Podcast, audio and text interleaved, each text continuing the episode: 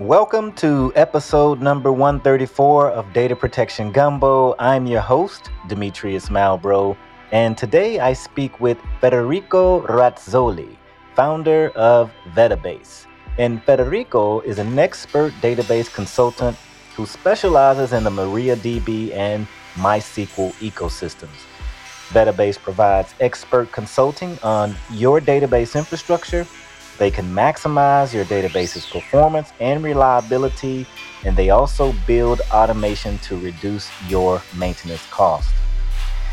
And in this episode, we discuss some of the differences between different open source databases, a brief history around why databases morph from traditional to NoSQL, and his opinions on MariaDB, Cassandra, MySQL, and Postgres databases. So sit back, relax, and enjoy the show. Welcome to Data Protection Gumbo, Federico. How are you today? Hi, Demetrius. I'm very well, and uh, thank you a lot for this invitation. You are welcome, and it's definitely a pleasure to to hear from someone who knows databases much better than myself. And today I I'm, I'm going to um, maybe pull out of you, you know, what the current state of databases are, since you are the founder of a company called Vettabase, right? Is that correct? Yeah, it's correct. It's uh, And why don't you why don't you tell us a little bit about Vettabase and the idea around the name and founding the company and what Vettabase is all about? Sure. Vettabase is still a small company, small but global. We do uh, database consulting, but we don't do only database. We help with the automation of the whole database infrastructure, which includes, of course, um, Ansible automation or Terraform automation um, and components like monitoring, backups, uh, high availability, and so on. Okay, awesome. You you mentioned Ansible and, and automation, and one one thing that I'm curious about is how much automation plays a role in in what you do right now. Is it has it escalated? Is there a lot of automation requirements now, or has that decreased or increased? What what does that look like now, and what do you think is driving the automation portion portion of um, databases? Uh, it's a very good question because uh, people tend to think that automation is only useful when you have a lot of servers. For example, if you have at least 10 database servers, people will think that they will need automation to save time. But saving time is only one of the benefits of automation. Another very important benefit is avoiding uh, human mistakes.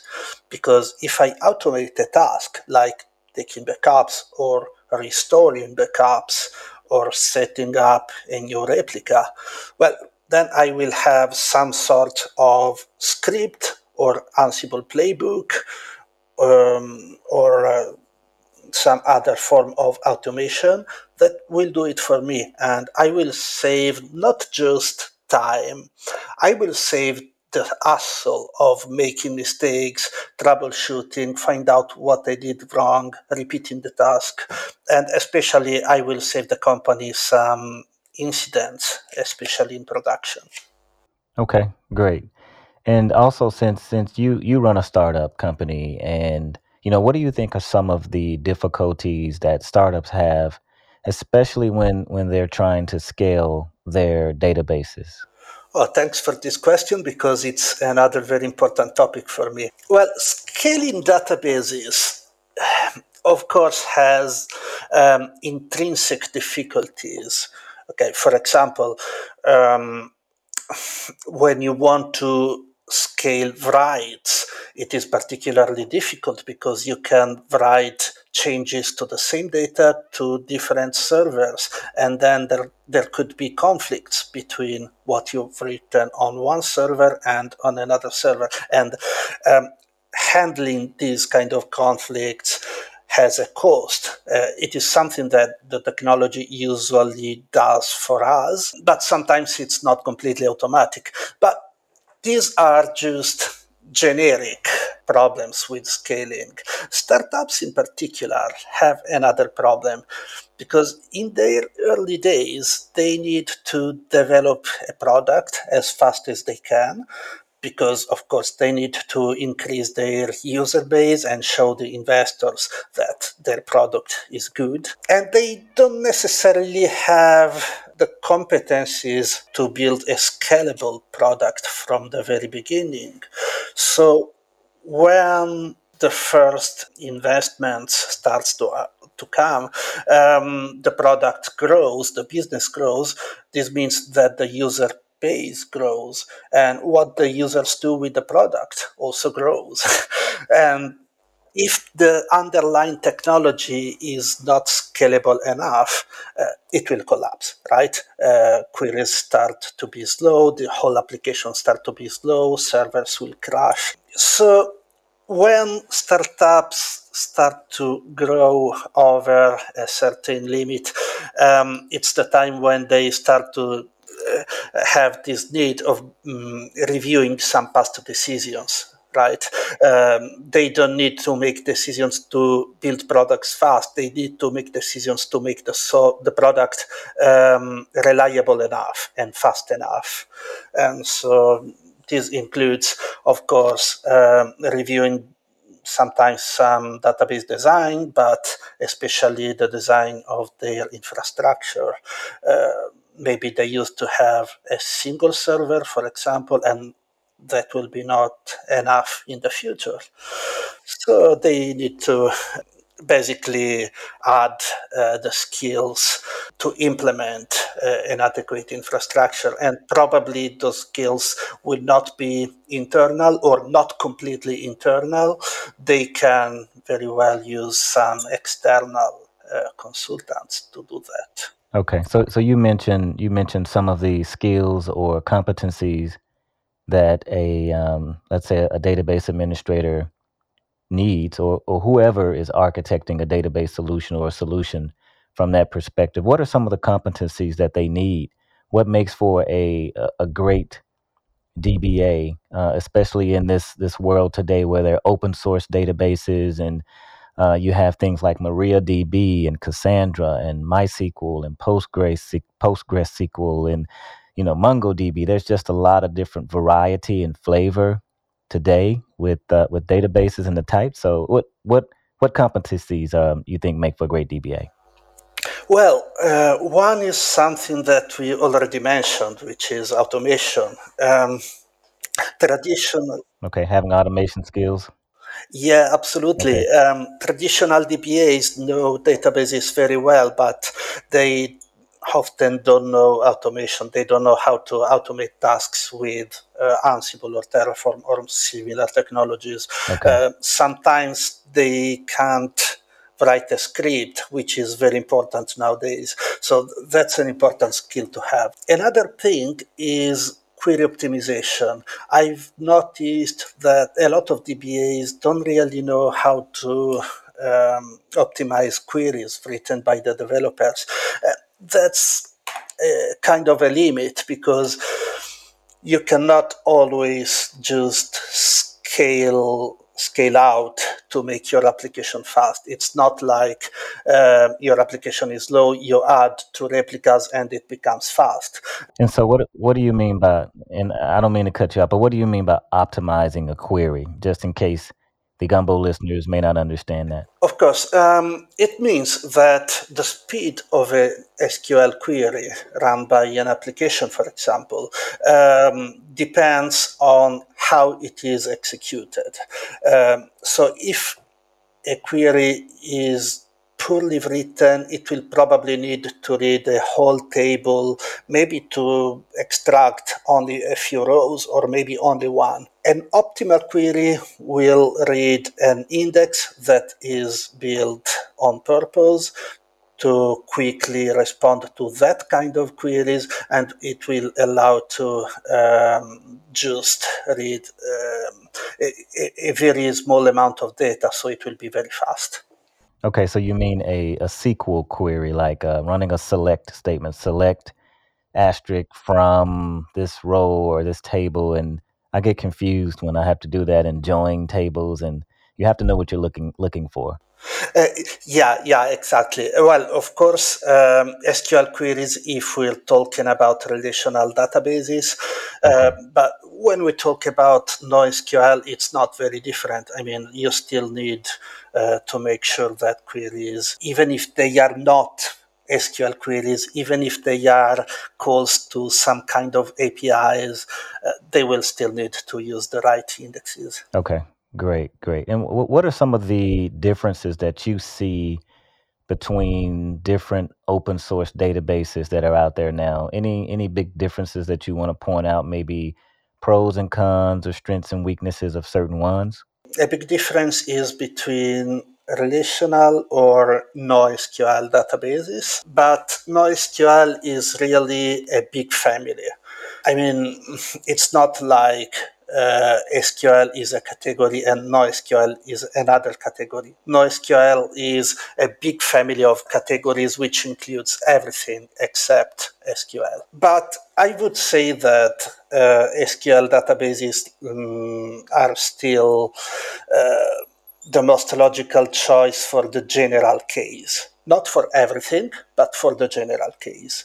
Um, because they they are meant to be general purpose and uh, they give you a lot of guarantees. For example guarantees about consistency of the data you're writing guarantees that um, data changes will survive in case the server crashes. And uh, open source relational databases are uh, MySQL, MariaDB, and PostgreSQL. Well, there are others, but these are the main um, open source relational databases. The uh, biggest difference between them is probably between um, PostgreSQL and the so-called MySQL ecosystem. Uh, MariaDB can be considered part of the MySQL ecosystem, even if I don't completely agree on that. Um, I, I, I, will explain later. So I would say they were built with different approaches. Um, PostgreSQL is a feature-rich database which can probably be used for anything uh, that you can use uh, for uh, Oracle, for example, right? So um, it has uh, all the um, typical enterprise features that you can find on um, on Oracle and similar databases, like, for example, um, I don't know, SQL domains uh, or other things that are not very commonly used. It has a very advanced SQL optimizer, uh, which means that it knows a lot of quick strategies to execute your queries. This makes it very a very good fit for analytics. Uh, it's probably the best choice uh, for analytics. But it also has some intrinsic weaknesses. Um, for example, um, well, I hope that no one will insult me after uh, this podcast. but, uh, but for example, um, the way it updates data is not completely scalable. The way it handles uh, user connections is also not completely scalable because it starts a new process um, every time a, a, user connects, whereas uh, other databases tend to start another thread, which is much faster and much lighter. What I wanted to add is um, the MySQL and MariaDB ecosystem is different. They are much less feature rich.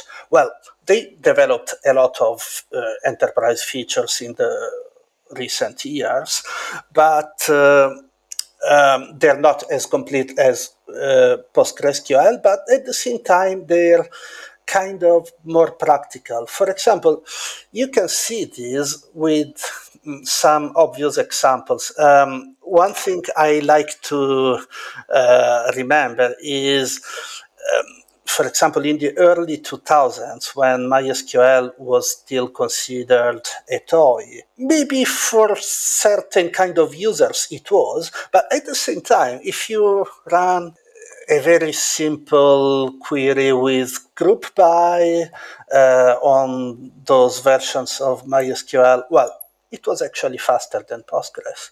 Uh, so it was not uh, probably considered uh, enterprise grade, surely not.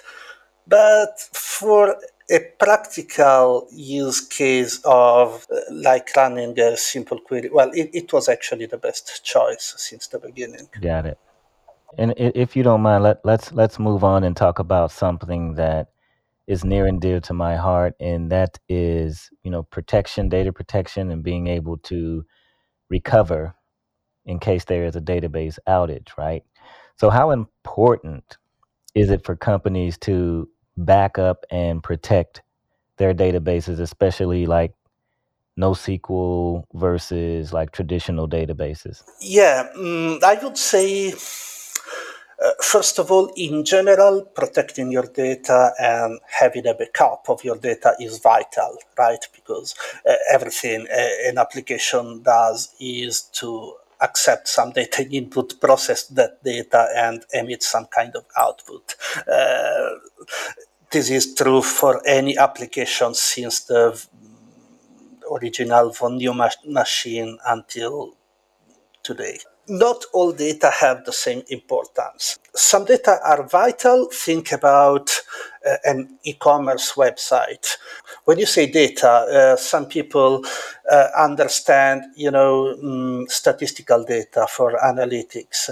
Uh, that's not the only type of data uh, data is also every record that is made by an e-commerce system to record that there is a product the product has a certain price and you po- you are paying that price okay uh, without those kind of data your website will not work at all and your business completely fails so that's an example of very vital data that you cannot lose Okay, so um, other types of, of data like analytics, for example, or maybe caches that you can use for your applications can always be rebuilt.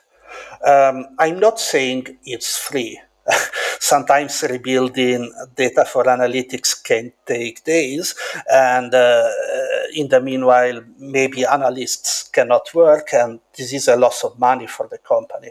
Um, so you should have backups of that kind of data, probably, but you can probably uh, try to figure out how much money it's worth spending. How do you do it? Well, it's simple. You well, no, it's not simple, but the principle is simple. The principle is you try to figure out how money you will lose if you lose that database. Okay, uh, if you are going to lose one million, well, probably um, it's worth spending uh, one million for. Uh, um, for backups and for protecting your data. You mentioned cloud databases. That's interesting because a lot of people think, okay, if I use some cloud service, uh, my data is always protected. Yeah, right, right. Um, some vendor like Google or Amazon will take backups for me. Mm-hmm. Well, that could be partly true, but the thing is, um, every technology can fail. Absolutely. Uh, including including the technology used by your um, cloud vendor. Right. And uh, also restoring data is not always uh, magical, right? Uh, you need to have procedures that you need to test. So um, an advice I have for all kind of company is don't save too much money when it comes to backups. Yeah. Uh, build automated procedures to take backups and also to restore backups and also to test backups. Okay, uh, testing is very important. I mean, uh, a backup may not be working if uh, if it's not tested. Uh, you should have some kind of procedure that maybe is triggered once a week or once a month, and it will restore your latest backup in some test server, and you. Uh, you will check that it works. Well, you will not check manually. You will receive some kind of alerts in case the test server has not been uh, created successfully. Yeah. And and I am also sure that you have probably seen your share of different sizes of databases that um, help that are the hearts of, of different systems like maybe ERP systems or um, sales applications, etc., where they have to keep track of a lot of data, a lot of SKUs, a lot of um, you know price quotes and things such such as that.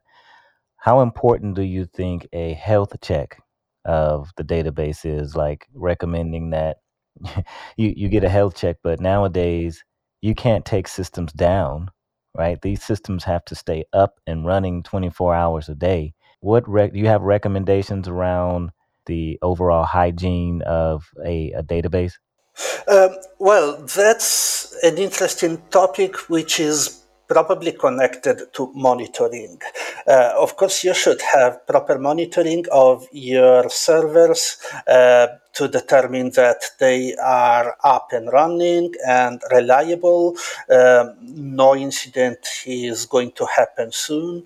Uh, well, of course you, you are never sure about that but and of course also the speed of your servers but at the same time, making periodical, more in depth health checks is also very important because you can find out that maybe you are not following some good practice, maybe you have some queries that can be optimized. So, yes, it's very important to take uh, periodical health checks.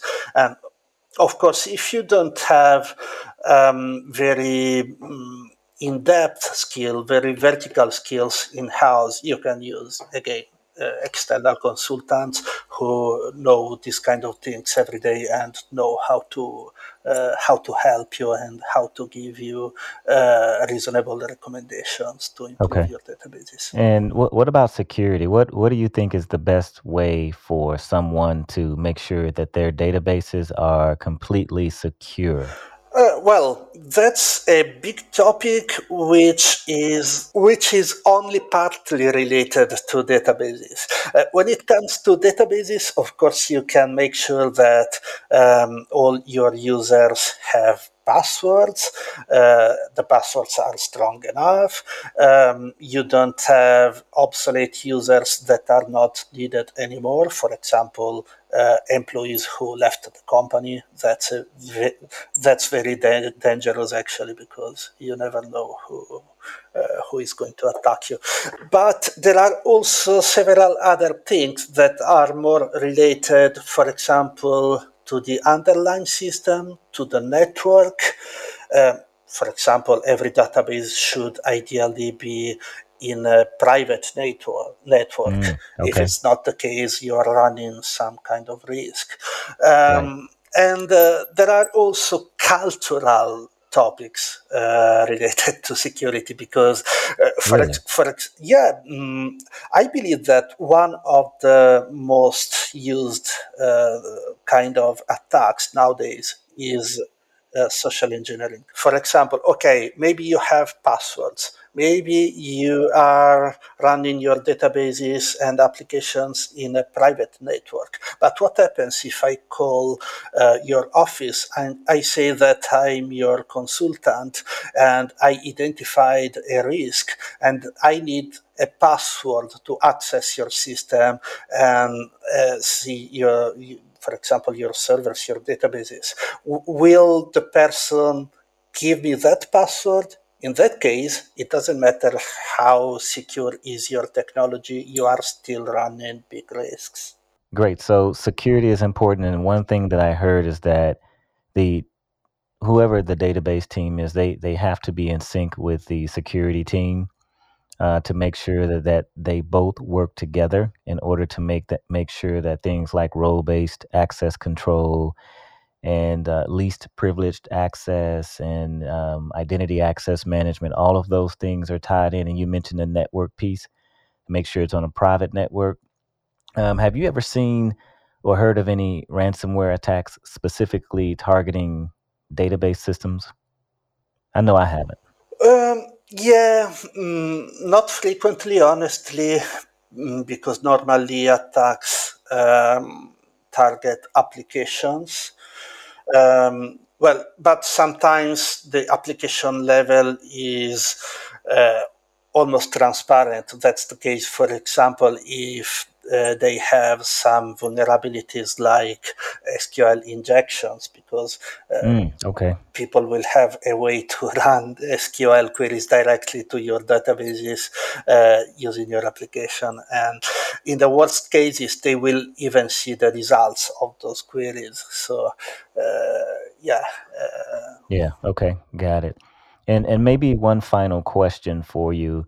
Uh, and I'm sure you have heard the term the great resignation. There are a lot of, you know, professionals and, you know, everyone, a lot of people are leaving their jobs, they're quitting and they are starting, you know, new jobs. And some of them are just, you know, sitting out and taking a breather due to COVID because of the pandemic uh, has definitely, you know, opened Pandora's box uh, around a lot of different types of issues. Um, what advice would you give to, let's say, maybe a college student who is they're in university right now and and maybe they're they've gotten wind of you know different types of databases or they want to get into the IT world and maybe start uh, learning databases, learning about databases. What advice would you give to them? Do a lot of practice. Study the theory, of course, but then do a lot of practice because. What are some places that they could practice or go, like to to utilize? Typically, startups. Try to work with startups because they have more interesting things to do. Um, they are typically not huge, so you you are not a number. Uh, what uh, what you do in your daily job will have a visible effect on the company. Um, people will listen to you if you say wise things.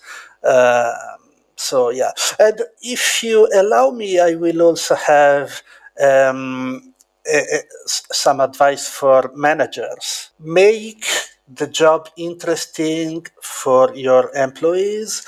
Um, listen to them and uh, don't make them feel that whatever they say or do, decisions are already taken because that's a very bad thing. Um, it used to work in the past. Um, the pandemic brought some changes. Now it's very easy to uh, resign and change your job. Uh, you mentioned the big resignation phenomena, and um, that's not really caused the pan- by the pandemic. The pandemic made it easier, but people already was unsatisfied in their job and they already planned to leave it probably. Yeah, I, I agree. And the manager comment does resonate with me. And specifically, just back to the university or college student, do you have maybe a website or a training recommendation or a boot camp or something that they can do while they are still in college to expand and go beyond their, their normal coursework to, to learn about databases? I don't have a specific website to recommend. I guess it depends on the technology they want to learn. Um, but, well, they can find find a lot of resources. Uh, if I had to learn something like SQL, I would probably start Coursera from Coursera, right. but I'm sure it's not the only. Yeah, but I'm sure it's not the only option. So, uh, and maybe watching some YouTube videos, right? There, there's a lot of people out there that that um, put YouTube videos out of different trainings as well. So that may be another way to do it too. Yes, yes, of course. Um, not all channels are at the same level, but still there are a lot of interesting things. Got it, got it. Well, um, Federico, it has definitely been a pleasure to have you on to have a different conversation, uh, one about databases and uh, just a little knowledge for the Gumbo listeners about uh, NoSQL databases versus traditional databases, uh, data hygiene and security around making sure that, that the data is protected and the applications that are feeding these databases are also protected as well. So, uh, any any um, social media handles or anything that you want to provide to the listeners? Maybe they could follow you somewhere on social media you want to provide? Yes, people can, of course, find me on LinkedIn and on Twitter, and they can also f- uh, follow the company Vettabase. Uh, they can find uh, Vettabase page. And spell spell Vettabase for us. Uh, yes, it's uh, V E T T A and then based like in database. In case you're curious, Vetta uh, is an Italian word which means the peak of a mountain. Ah, okay. Got it, got it, got it. So you are striving. So they can find uh, vettabase.com uh, or they can also uh, find Vettabase page on LinkedIn. Um, thank you also because it's been very interesting for me too and very pleasant conversation. Absolutely. I, I appreciate it and thank you for a great conversation, Federico. And uh, thank you for uh, taking time out to be on Data Protection Gumbo. Thank you for listening to Data Protection Gumbo. Please follow us on Twitter at DPG Podcast and join our Backup and Recovery Professionals LinkedIn group. Just search Backup and Recovery Professionals on LinkedIn and you will find the group. And until next time, Gumbo listeners, have a fantastic week.